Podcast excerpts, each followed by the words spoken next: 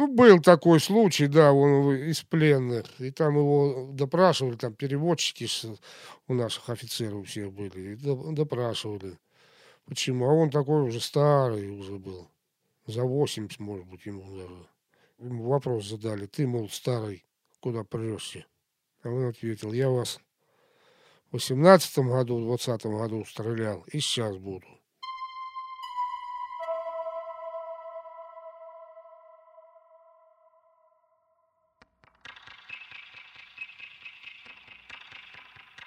Был такой даже случай, вот мы стояли на позиции, противоположной этому деду. Увидели за дувалом, как что-то, как челмы движутся поверху. Потом раз, что там, духи, что ли? Все так напряглись. Вдруг из задувала, дувал заканчивается, и оттуда выходит мальчишка, пацаненок, лет 10-12. В руках у него палка и белая тряпка типа флага. И с ним старик мужик такой старый, к Сокалу. И они подошли на батарею. Ну, комбат, у нас был парень таджик, он по-ихнему шпарил только так. И он был как переводчиком комбата. Этот старик сказал, что вот он, у него сын был старший, и он пропал. Если вы его увидите, то передайте, что он пусть он вернется домой там назвал его имя, как его там зовут. Пусть он вернется домой. Я уже старый, и мне нужно, мол, типа ему передавать по наследству, будем говорить, как у нас говорят, хозяйство. Но если он окажется у душманов, то убейте его. Вот так вот. Вот такой дед оказался. Ну, что здесь можно сказать? Во-первых, это не то, что это сугубо мирная страна была, это же десятилетия, столетия, там и англичане много лет пробыли, которые уже ребенком он уже знал, как пользоваться винтовкой или потом уже автоматом. И подрастали, они становились воинами умели воевать. Это одно. И второе, они же не вели такие боевые действия, к которым мы готовились. Там. Вот фронт наш, фронт у них. Они вели партизанскую войну. Это тоже выходили, вот те же гризы, я говорю, там колодец, как вот я говорил, никого нету, ни одного душмана, а только начали движение, непонятно откуда, море огня. То есть вели из засад боевые действия. Поэтому специфика у них была, конечно, своя. Но в целом, если брать в целом, а, чувства были в основном, ну, знаете, такие, в принципе, доброжелательные и дружеские. Но после того, как в Афганистане наши войска уже стояли где-то контингента не менее двух лет, мы уже стали понимать, что такое Восток. Это когда они тебе улыбаются, любят, могут дарить подарки, дружить с тобой. А ночью э, ты отвернешься, они тебе отрежут голову, выстрелят э, в спину. Даже мальчик 10 лет.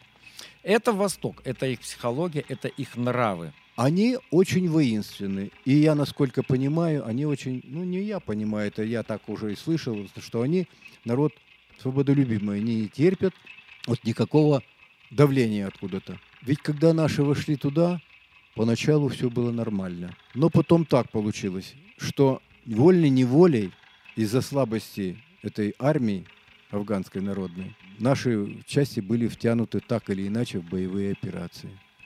И э, хочешь, не хочешь, мы стали врагами этих людей. Ну а там люди, э, вот там Хекматияр был, да многие, тот же Ахмад Шах Масуд, они сразу стали организовывать сопротивление.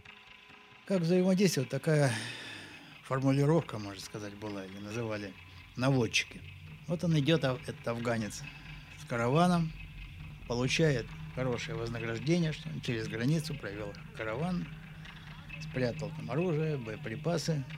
Потом он приходит, получив хорошее вознаграждение, в афганскую армию. Те совместно с советской армией выходят в эти районы, их переодевают в нашу форму, советскую, чтобы никто не заподозрил. Они выводят в эти районы, и мы спокойно, без боя забираем и автоматы, боеприпасы, и зенитные комплексы и так далее. Ну, вот их наводчикам, что они наводят. То есть деньги там не последнюю роль играют, как говорится, купи, продай.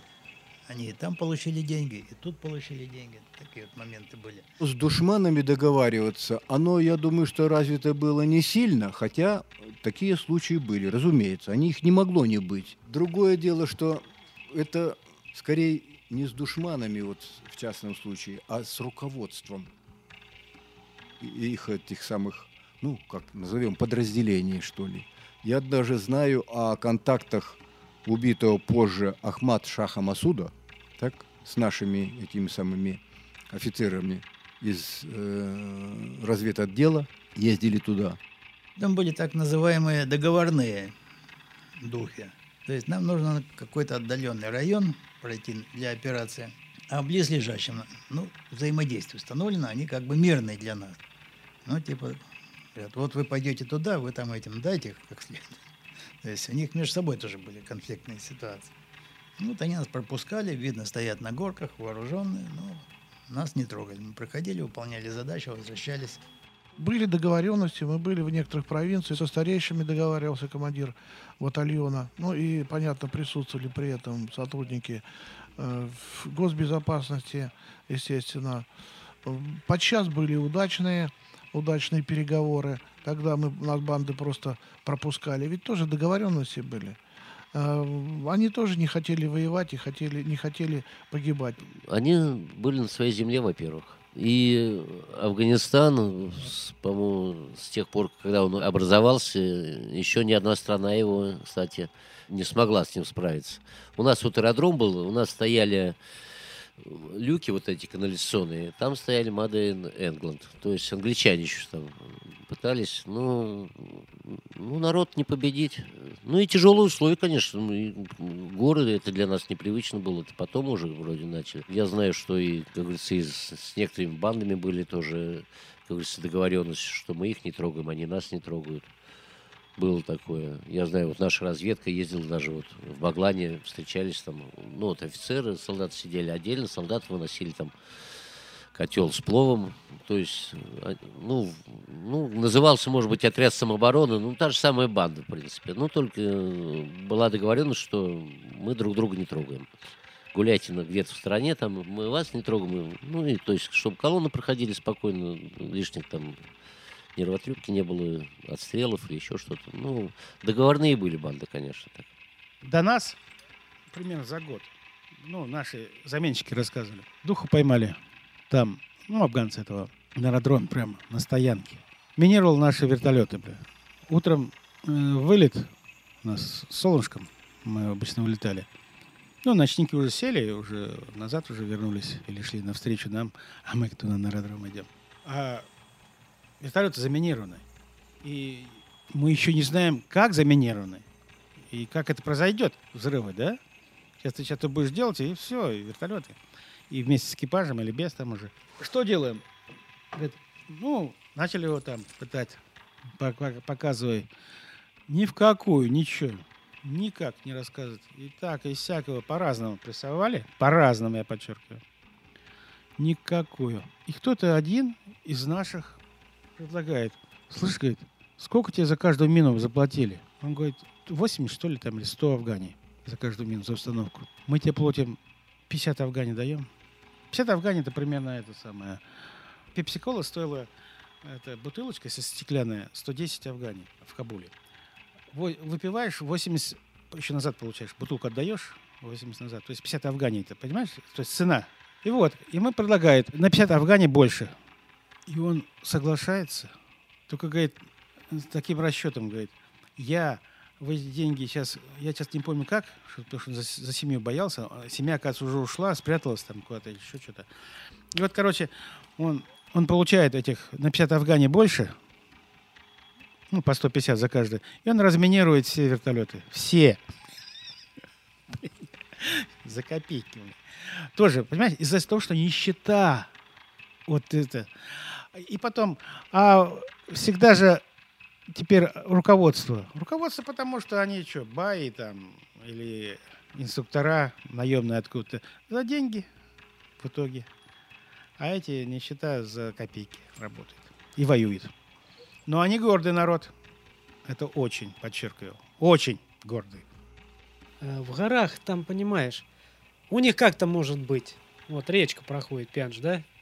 С одной стороны Таджикистан, с одной стороны Афганистан. У них может жить мужик в Таджикистане, а жена жить в Афганистане. Вот так у них бывает.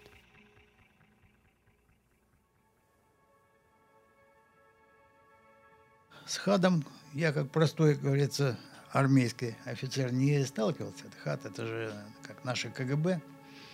Поэтому там соответствующие структуры с ними работали.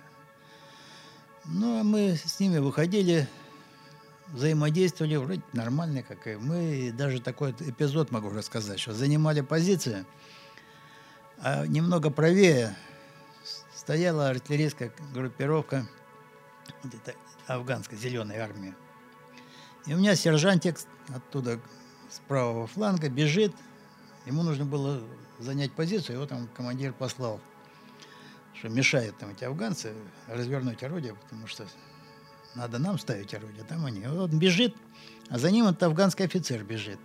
И он бежит, товарищ подполковник, эта обезьяна не дает занять позицию.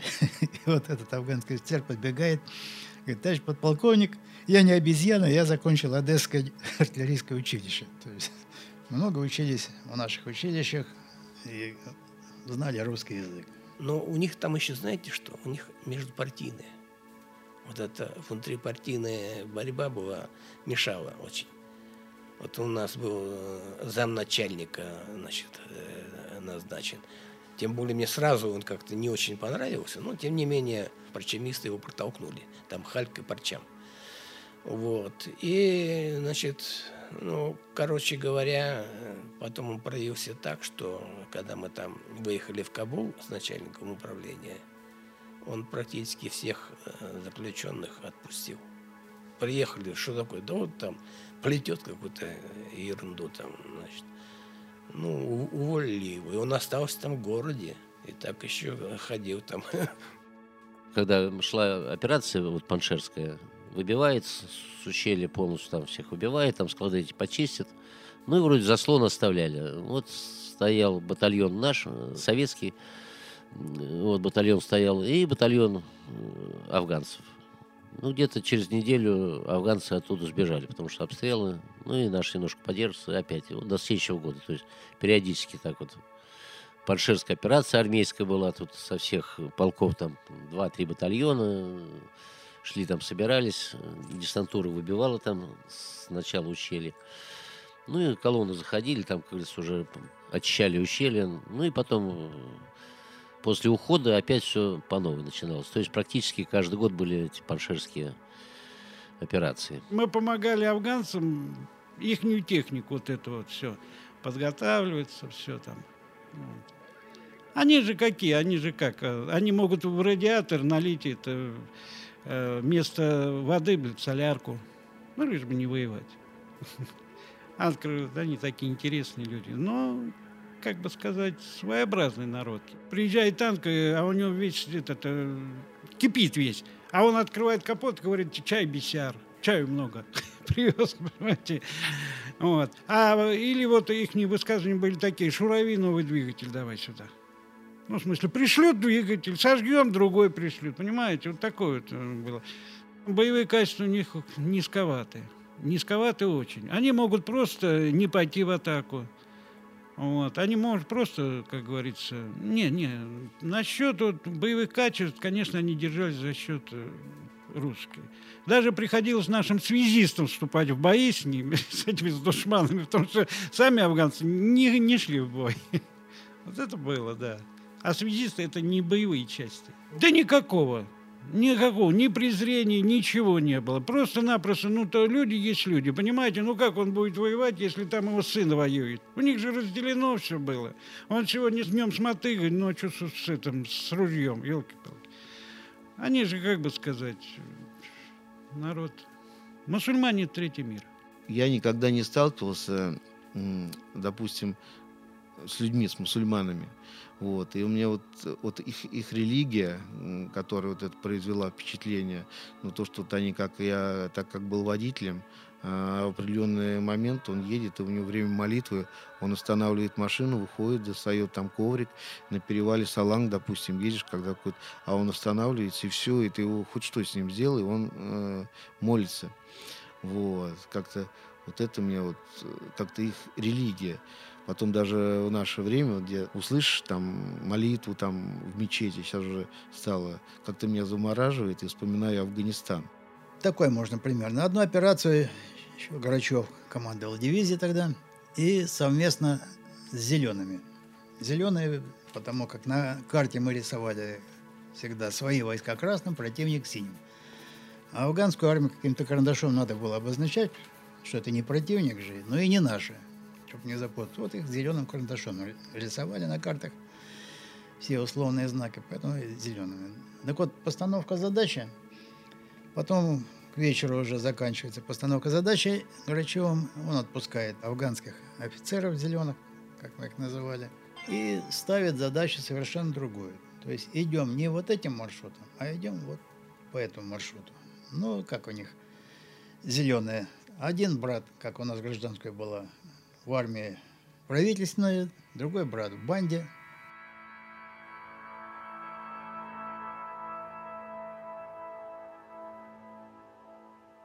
Мы заступили в наряд, мы не должны были никуда идти. Но нужно было, оказалось, там срочно третий батальон должны были прочесать близлежащий кишлак. По сведениям разведки, там находится в каком-то количестве человек банда. И ихние из Царандоя, из ихнего. Царандой это их, как сказать, народные милиции. Проводниками. А уходить должны были рано утром, а они прибыли уже вечером. И их еще поместили в нашей палатке переночевать. Ну, утром рано этот батальон вышел вместе с ними на проческу. Одна батарея гаубичная вышла на позицию и встала. Я в то время уже по приказу командира полка, мой пост был номер один, это знамя полка. И вот как сейчас помню, в 6 часов утра, в общем, батальон вышел, и где-то я заступал в 6 часов утра, уже батальон был. В общем, этот Царандой завел батальон в засаду. И как потом ребята, те рассказывали из батальона, буквально ну, минут за несколько до начала обстрела, они как растворились куда-то, исчезли. И после со всех сторон батальон начали бить чтобы они завели в кольцо засаду. И батальон не мог оторвать, кто где сумел укрыться. Тогда у них... А, даже не батальон, соврал. Восьмая рота одна, по-моему, да, восьмая рота одна пошла. Погиб тогда у них командир роты, старший лейтенант. И, значит, и артиллерия не могла, батарея не могла работать, поскольку, поскольку они в упор стреляли. И тогда сняли нашу батарею, нас сняли снаряда, я как раз в этот момент у знамени стоял, еще обрадовался, вот, думаю, господи, а там у знамени стоять это тяжело. Постоянно по стойке смирно, чуть-чуть, если только расслабить, одну ногу ослабил, чуть-чуть постоял. И нас сняли с наряда, мы вышли тоже, встали рядом с гаубичниками на позицию, но и мы не могли стрелять. И только после, когда командир полка запросил соседней дивизии танковую роту, танки подошли, прошли вперед. Духи отошли, и наши потихоньку вышли оттуда. И только после этого нам дали команду огонь. И тогда уж мы разошлись. Ох, мы поработали. Я уж не помню сколько, но очень много перепахали, что стволы аж чуть не до красна раскалились. Ну, потом через сколько-то времени через это место проходили, там было все сровнено с землей. Страдает-то на любой войне люди, мирное население в большей степени. А потом уже армия. А армия как таковая, царандой, конечно, они только минус наносили и ущерб и афганскому населению, потому что мы проходили, как правило, ну, чистку района делали, а потом царандой, и царандой грабили. На нас, конечно, говорили, что это мы и прочее. со многими афганскими офицерами э, беседуешь, они многие проходили курсы, кур, курсы выстрел, кто-то там учился, кто-то здесь учился. То есть они, все, кто был у нас в стране, скажем так, без именников, со всеми беседуя, они считали нашу страну сказкой и всеми правдами и неправдами стремились попасть опять в СССР. Значит, э, встречался я с Наджибом. Вот. У меня начальник управления, он э, с Кандагара, директор школы бывший. И его поставили, вот он, так сказать, он очень хотел учиться э, в Советском Союзе. Я говорю, от кого это зависит, например? Вот это Наджиб, надо с ним переговорить. Я говорю, ну давай устраивай встречу. И вот когда мы были в Кабуле, он там созвонился с Наджибом, прошла наша встреча. Ну, во-первых, Наджиб сразу сказал, что, говорит, вы знаете, я, говорит, был поражен, говорит, вот провинции, ничего тут, ни вестей, ничего не было.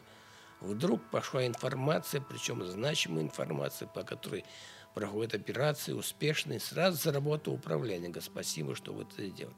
Какая нужна помощь с моей стороны? Я говорю, нам деньги, значит, оружие, значит, здание новое, если можно построить.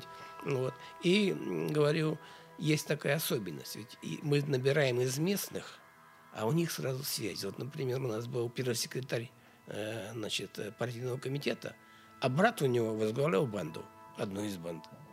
Знаешь, ну вот такие вот. Я говорю, надо как-то вот ротацию делать, чтобы, значит, у меня был вот э, с Олимпийских игр вот такой набор значков, значков красивые. Я вот на Джебу вручил, говорю, наша Олимпиада, это вам на память. А он говорит, вечером ко мне домой. Вот, приехали к нему домой. Он сам не э, смог быть, там какая-то пришла серьезная ситуация значит, э, он отсутствовал. Но были его там родственники, там э, друзья. Вот, хорошо посидели. И, значит, у него стояло там два слона таких из дерева сделаны. Это смотрю, смотрите, какой красивые слончики. Это вам подарок от Наджиба и мне одного слона. Говорю, он дома сейчас у меня. И мы понимали, что мы уходим, но остаются те, кто воевал вместе с нами. Остаются хадовцы, остаются рандой. А вот когда э, уже в 96 году, будучи в санатории в Сочи, я узнал, что на Джибулу повесили, вот тогда я почувствовал очень большую неприязнь к нашему руководству. Я понимал, что они его предали. Мы его защищали. Многие отдали жизнь для того, чтобы они могли нормально жить с нами по соседству. И это были люди, которые нам симпатизировали. И они люди, которые верили в нас. И в первую очередь наши руководители, высших руководителей. А руководители их предали. И мне было... Я понимал, что от меня ничего не зависит, но я как-то чувствовал себя предателем что и я, я ничего не могу сделать, я не могу ему помочь. Человек э, рядом, плечом с плечом, с которым мы воевали, был нами предан, и был убит, зверски убит. И вот это вот чувство у меня вины, беды, не знаю, но оно живет со мной до сих пор.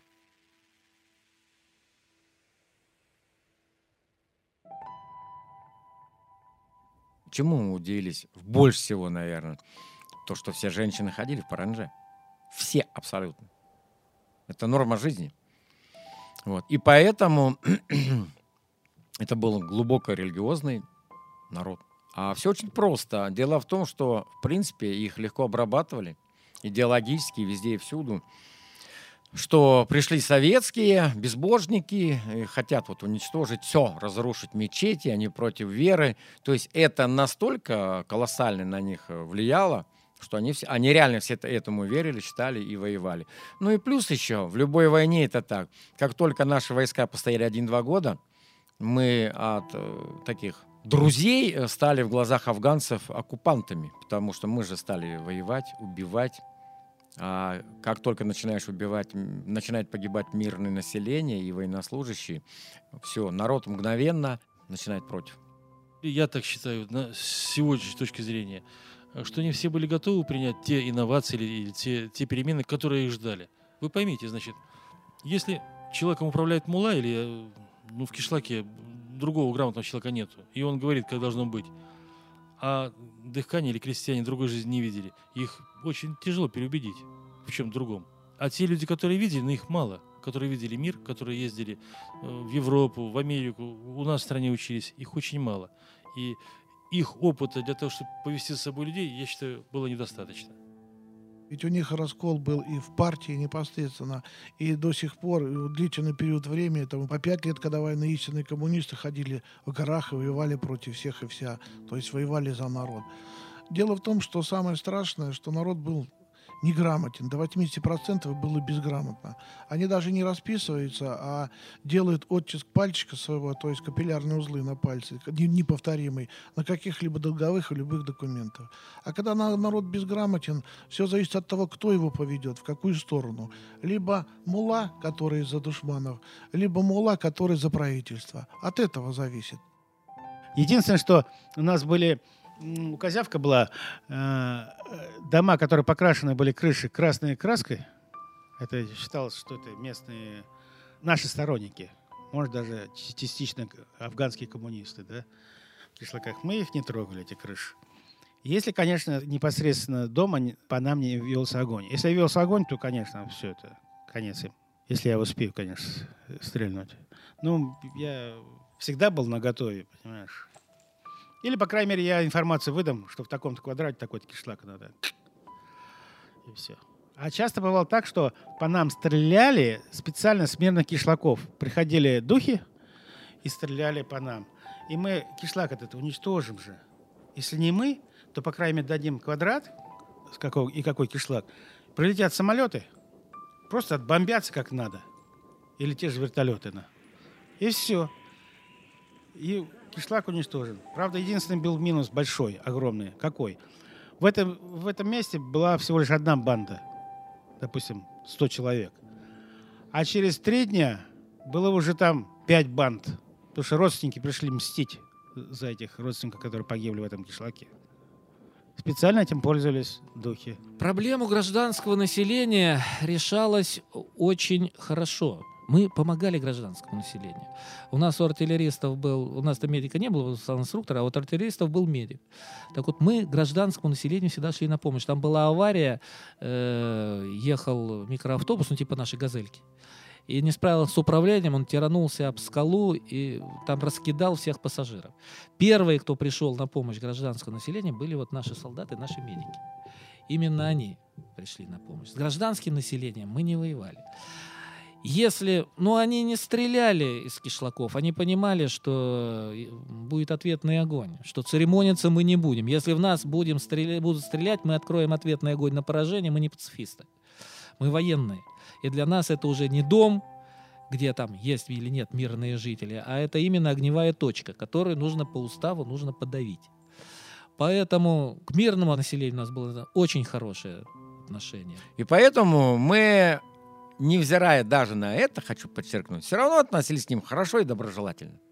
У нас была дружба, потому что где бы мы ни странствовали, не ездили, в каждом городе уже были знакомые а, продавцы, мальчишки, взрослые. Мы с ними общались, дружили. И в то же время мы понимали, что все они, в принципе, духи как мы говорили, душары. Мы так смеялись. Эти душара.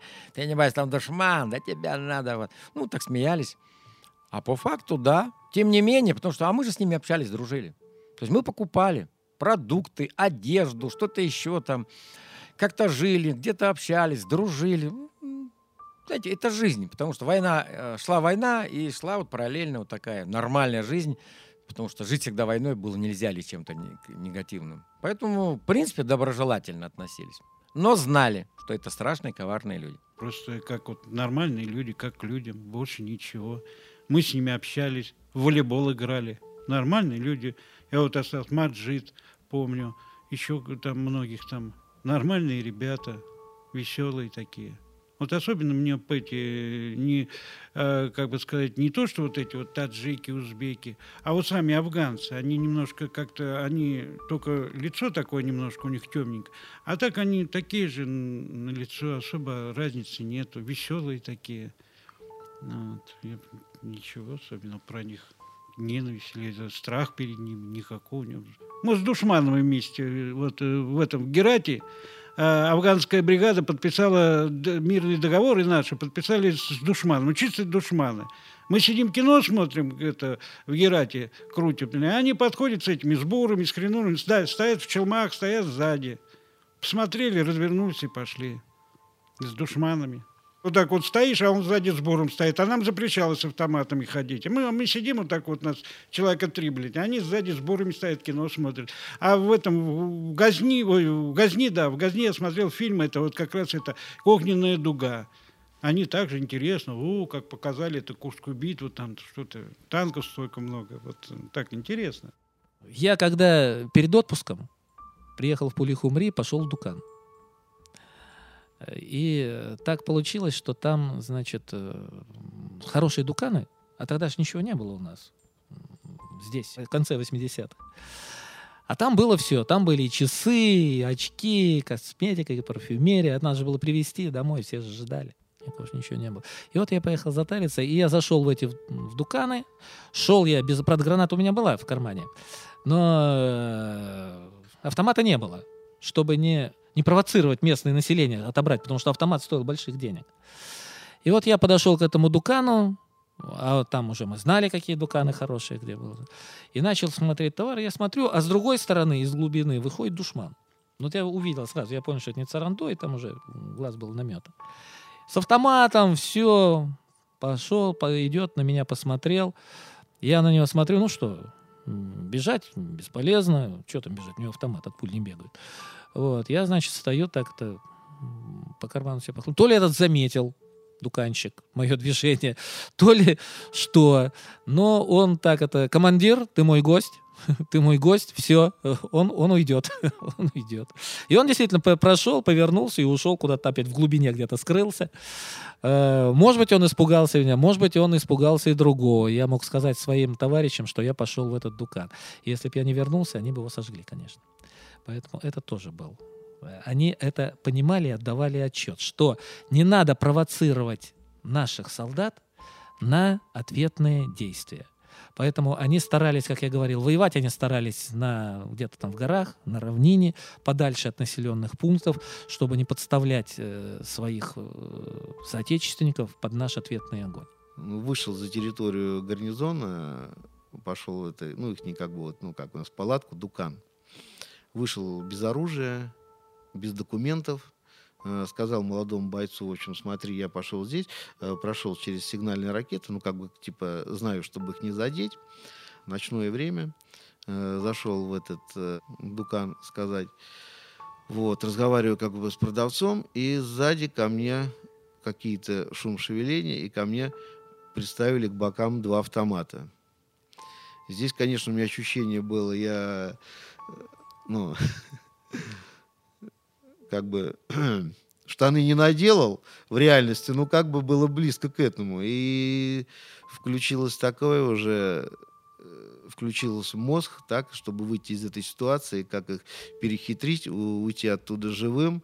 И, как говорится, проскакивают такие моменты в жизни, чтобы как бы м, в такой ситуации попал такую дурацкую, то есть не как вот где-то бой идет, а вот вышел там по каким-то, вот, как бы вот так, и там, и плен, и все, ну, там, ну, пробежало то, что могли меня и захватить, там, и что-то отрезать, там, и голову, и руку, ну, не знаю, что такое они могли сделать, вот, то, что, вот, да, мы наслышаны там на полезанятиях говорили, когда вот нам рассказывали.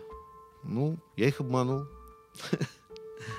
Ну, как бы откуп за то, что мне вернуться на гарнизон живым, они потребовали, типа, э, что-то откуп э, какой-то, ну, такое пошло к этому. И я им, так они знали, что вот у нас это гарнизон, и там идет перекачка горючего, я им говорю, ребята, давайте, ну не ребята, а говорю, давай подгоняй сейчас машину, я тебе вот, вот там-то, там-то сейчас кину рукав, вот туда-сюда, вот э, пришлось там что-то хитрить, сказать, вот сейчас через столько-то времени я зайду, потом я тебе дам сигнал, пока этого сигнала там не будет. В общем, я такую быстро сориентировался, придумал легенду.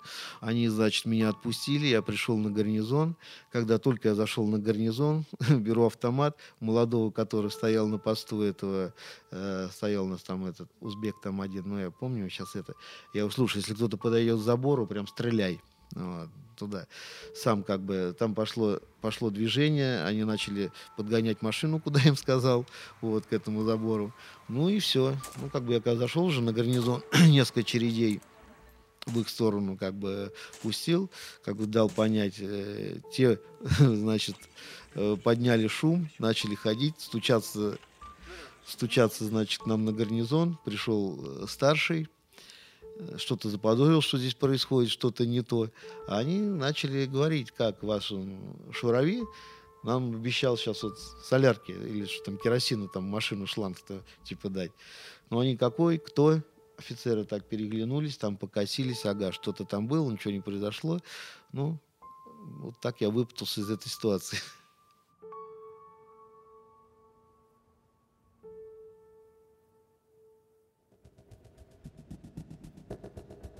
не может вызывать уважение, когда там наших ребят издевались над трупами там и прочее, и прочее. И, и туда боялись... Я почему про хла не рыкаю? Туда наши, любые из солдатов боялись попадать в плен, потому что это был ад. Я довелось мне уже уволившись встречаться с одним человеком, который говорил, что он там был в плену у них. Их потом уже после всех этих событий там наши занимались, освобождали, освободили. Он говорит, не дай бог, что там было. Ну, я, правда, сильно не расспрашивал его. Не было, скажем, там оснований и возможностей к этому. Но вот он коротко так сказал. В плен, во всяком случае, никому не хотелось. Знали, что в плену это очень тяжко. Допустим, у нас тоже, ну, может быть, пошел кишлак самоходом парнишка. Зачем там, не будем говорить, не знаю, что там, поесть захотел еще что-то сделать. Ну, в общем, поймали его, но на куски разрезали, поэтому в плен попадать никому не хотелось. Там все, что можно было вырезать, ему вырезали. Слухи ходили, что с русскими там не церемонятся, но у нас было много мусульман. Мусульманам было проще. У меня был водитель на БТР таджик, так его уже перед выходом даже звали в свою армию, приглашали, говорят, что, мол, ты тут рулишь, давай к нам, приходи, мы тебе дадим БТР, будешь воевать за правое дело.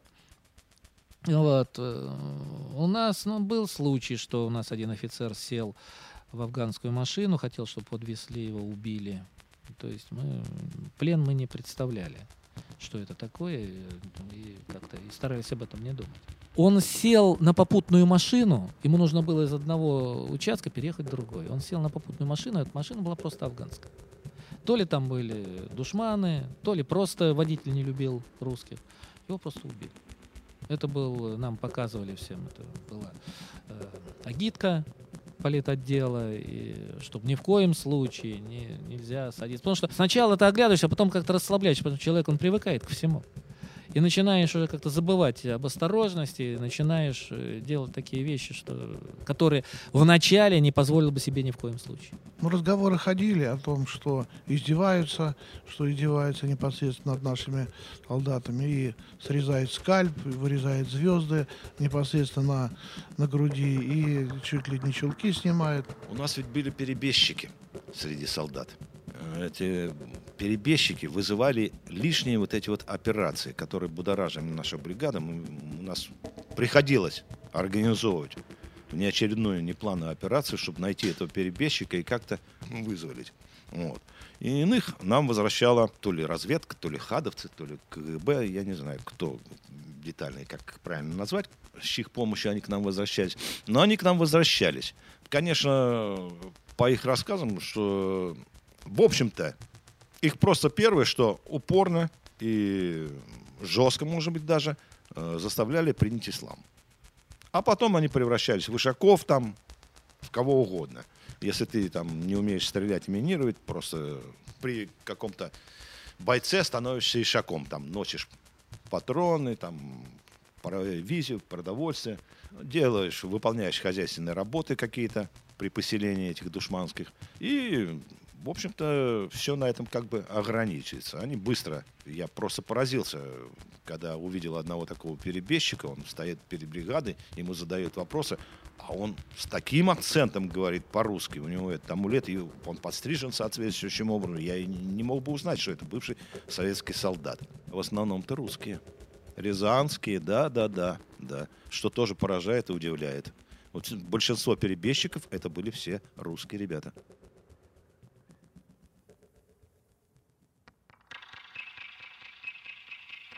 Отрезали головы. Ну, вот самое страшное, разрезали живот за кишки, так сказать, человека. Ну, вот такие вот действия. Пытки, значит, отрезали половые органы, вставляли в рот там. Ну, в общем, дикость. Вот сидим, значит, бегают собаки, что-то там, что-то они забегали, ну, смотрим, что-то гоняет типа мячика. Оказалось, человеческая голова. Значит, где-то э, это самое. Стали искать, нашли там безголовый труп, но вроде как и не состыкуется с этой головой. Значит, где-то еще есть. Ну, вот такие садисты, конечно. И они причем не только по нашим, так сказать, но и местное население, которые поддерживают. Но я вам скажу, что со стороны отдельных наших военнослужащих к населению проявлялись тоже нехорошие вещи. Даже, даже, значит, некоторых наших там задерживали, значит, и приглашали афганцев наших и расстреливали, так сказать, военно-полевым судом за такие дела. Ну, оружие наше продавали, боеприпасы продавали. И не секрет, что мы иногда могли там помародерствовать. Ну, что-то немножко залезть там в машины, посмотреть, что там, что-нибудь спереть там, съестного или еще что. Ну, мы же... Что могли против нас сделать афганцы? Да ничего. Но мы, конечно, не, не играли, так сказать, мы не брали много. Это не было как чем-то таким. Ну, меру, немножко для себя. Разведка бывала, там в Дукан заезжала, как говорится, задом. Открывали люки, все, что могло погрузиться там внутрь, увозилось, как говорится, в виде трофеев. Бывали такие случаи, врать не буду. А так, чтобы в наглую что-то подойти, что-то отнять, такого не было. Как сказать, проблема наживы, она существовала, конечно. У нас же там известны и очень громкие случаи, когда зарабатывали высшую меру наказания, расстрел ради денег. Ну, это очень случай-то известный. Старший лейтенант Лопатин, замполит, организовал нападение на машину машину, я уж не знаю, в каком составе, кем он там командовал. Ну, их немного, этих людей было. Вот. Они расстреляли машину, афганскую машину, Бурбухай, как называли, из которой похитили 7 миллионов афошек. Потом все это вскрылось. Ну и процесс-то был э, очень громким по Союзу и большой.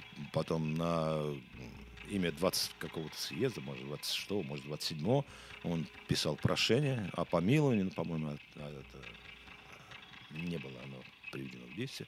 Вот. Такой случай был в Афганистане. По отношению к местным мы вели себя корректно. Ни в коем случае. Там, где жили афганцы, никогда. Мы, я заходил, я был в афганских домах, заходил там, где жили, но мы жили бок о бок, мирно и никогда не конфликтовали между собой. Но не, нельзя конфликтовать с соседями. Вы поймите, почему э, афганцы с теплом отзываются о нас. Мы никогда не учили, не терроризировали, не учили их жить. Да, мы воевали. Они воевали против нас. Мы понимали, что сегодня вот мы общаемся, как с вами сидим здесь, разговариваем, а завтра он возьмет автомат, уйдет в горы и будет обстреливать ночью. А днем опять придет, будет здесь, будет мирный. Мы этом отдавали себе отчет. Но мародерство... Э, был случай у нас, э, это прогремели мы на всю ну как мы, 278-я дорожно-комендантская бригада прогремела на весь Афганистан, и сняли с машины там какой-то товар, а эти пожаловались. Наших, значит, пришли, накрыли, и все, и политотдел закрутил это дело, и наша бригада началась как вот. Вот мародеры грабят местное население, мы вы пришли выполнять национальный долг, а вы так себя ведете. И все. И у нас Ребята служили, честно, вот вы говорите медаль за боевые заслуги, а ребята уезжали вообще без наград. То есть как только представляли списки 278-й бригады, что давайте представим к награде. Говорю, нет, это грабители. Мы трое или четверо, э, там двое пошли отвлекать водителя, смотрим, такая фура под брезентом. Мы так забрались, какие-то ящики, мы так два-три ящика сняли, так потираем ладошки, что ж там будет сейчас, ну, мало ли. А когда открыли, там были медикаменты, лекарства. И водитель, он, видимо, догадался, и он бросил там наших солдат, он прибежал назад, увидел открытый тент. Я помню, он, мы же недалеко отошли, он подбежал к нам, он, по-моему, плакал. Он плакал и что-то говорил на афганском языке, тараторил, что-то рассказывал, там, ладони складывал. И знаете, что самое интересное? Нам всем стало стыдно. Ну, потому что это лекарство, это же... Мы не знали, кто везет, куда, зачем, для продажи, больным, в кишлак, неважно. Это были лекарства. И я помню, нам ужасно стало стыдно, у нас испортилось настроение. Мы отнесли все эти ящики, сами лично загрузили, извинились. Знаете, такой эпизод очень сильный был. И это, по-моему, был единственный такой эпизод, вот такой, когда вот мы вот так поступили. Других таких не было. Это произвело впечатление на нас. Мы как-то так, даже как не хотелось уже между собой не шутить, разговаривать, общаться. Мы разошлись по машинам и как-то так разъехались потом. В одной из операций захватили пленных, а у нас там такая своя типа э, тюрьмы. Вот. И там парнишку, ну, где-то ему лет 19. Вечером ко мне приходят молы и говорят, «Э, Сергей, это вот сын одного из наших мол, как бы его это самое освободить там туда-сюда там. Я говорю, знаете, вы пришли на ночь ко мне с этими вопросами. Я говорю, давайте утром приходите и будем разбираться, что тут сейчас мы по, по ночи-то будем. Ну, а так ребят собрал, говорю, слушайте, ну, вот есть такой человек. Ну, даже вот, ну, допустим, его отпустим, он опять пойдет в банды, ну, одним больше, одним меньше, как говорится, тут погода не играет. А давайте мы такую политическую акцию. Ну, вот на утро они приходят, и, значит, губернатор говорит, собирайте это самое людей на улице, то есть на площади. Стол вынесли с зеленым сукном своим закрыли, Коран положили. Значит, я выхожу, и он говорит, его выводят там наши, так сказать. Вот ваш человек, который вот, э, воевал против наших, сколько он там убил, чего там он сотворил это. Но по военному времени ему грозит, что расстрел, значит, военно-полевым судом. Но учитывая, что вот уважаемый такой-то, это его сын, мы, значит, принимаем решение передать вот вам на пороге, иди сюда, клади руку на Коран и клянись, что ты больше не будешь ни против тех, ни против этих, так сказать, мирным будешь человек. Все, вот он сделал. И главный муляви сказал, говорит, ребята, вы отсюда все уедете живые. Больше как-то даже жалость была. Ненавидеть не было такого, чтобы ненавидели. Вот общались, они приходили к нам. Вот, когда мы ездили вот тоже за водой, допустим, вниз, они там собирались, там, как говорится, небольшой обменчик производили мы так между собой там. Вот. Ну, то есть боязни никакой не было, но жалко было, смотрели, тем более мы все-таки с 20 века приехали, а у них там 14 век был. Ну, тоже интересно было, идет деревянная саха, два быка вот пашет землю, а на плече у него панасоник висит, ко- который у нас, как говорится, у нас в Союзе не было. То есть контраст был большой там насчет Дукан заходишь, тоже там, как говорится, глаза в разбег идут, там и джинсы, и куртки, и часы, и омаксы, и все такое. Вот. Ну, а так, и, э, ну, по Кундузу даже едешь, смотришь, там дрова на вес, это вот тоже вот э, весы стоят, и на одной э, груз висит, на другой там несколько палок тоже на вес. Это для нас дико было, конечно, когда вот ну, основной это народ, конечно, на- население жило бедновато. Ну, жалко было, конечно, их. Я не знаю, я попал в Афганистан, это был- было 31 год. Но, в общем-то, и взрослый уже мужик. Я как-то хорошо понимал, или сумел понять, как правильно сказать, что, в общем-то, я здесь э, внедрился в чужой мир со своим уставом. Потому что я, я иноверец. Он меня не звал. Я сюда пришел с автоматом. Чему-то учить или что-то заставлять, или что делать, не знаю. Он пашет. Ну, его, конечно, там внедряют в его голову там советники, мула или еще какие-то мысли, что это вот он, в общем, хорошего от этого не жди, шурави. Вот, он чужой, он наверится и туда-сюда. Потом я не могу стрелять, не зная, не видя куда. Вот это я в себе перебороть никак не мог. Ну, вот даже если по мне стреляют, а это было неоднократно, то вот сломя голову куда-то полить по зеленке, просто поливать или по этим горам, мне как-то вот это не мое. Но даже когда были моменты, когда я видел их, бежащих уже, допустим, в перекрестие своего автомата, вот, я все равно не стрелял. Я не убил ни одного человека за время пребывания в Афганистане. Как-то я это понимал, что все-таки не он виновен, не он меня звал, а я вот сюда пришел вот со своим уставом и что-то тут пытаюсь сделать. Возможно, он понимает это по-своему, но все равно чужой здесь я. И чтобы потом вот это вот видеть их перед глазами, или ночью меня чтобы эти мучили, или я ходил, оправдывал себя, что я вот это боевые действия, поэтому имею право. И поэтому... В общем, я от этого отказался, и нет, я не убивал, не убил. И, в общем, ненависти у меня к ним нет никакой.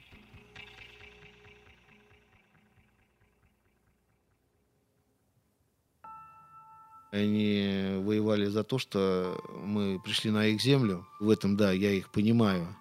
А все остальное это нам не понять. Мы были солдатами, это интересы политические, и все как бы нам говорят одно, наше руководство, им другое. Но я их понимал, то, что они были на своей земле, а мы как были там пришельцы.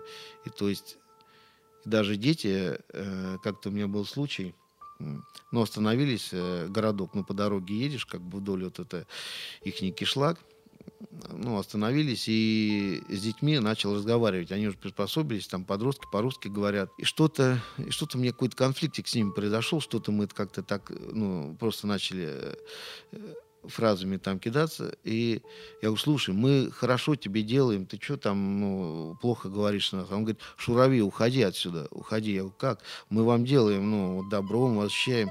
Нет, уходи отсюда. Тут это наша типа земля, туда-сюда как бы не надо нам, вы нам не нужны. Как бы мальчику, может, лет 10-12 было.